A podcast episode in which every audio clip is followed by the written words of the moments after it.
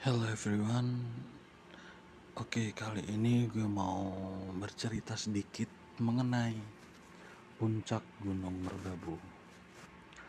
Jadi Merbabu itu merupakan salah satu gunung tertinggi yang ada di Jawa.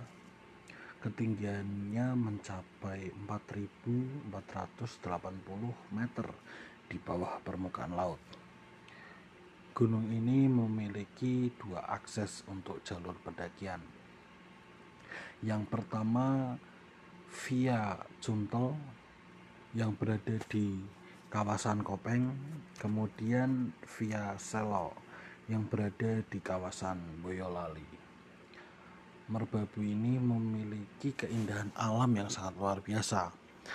Contohnya seperti Sabana 1, kemudian Sabana 2 Sekian, terima kasih.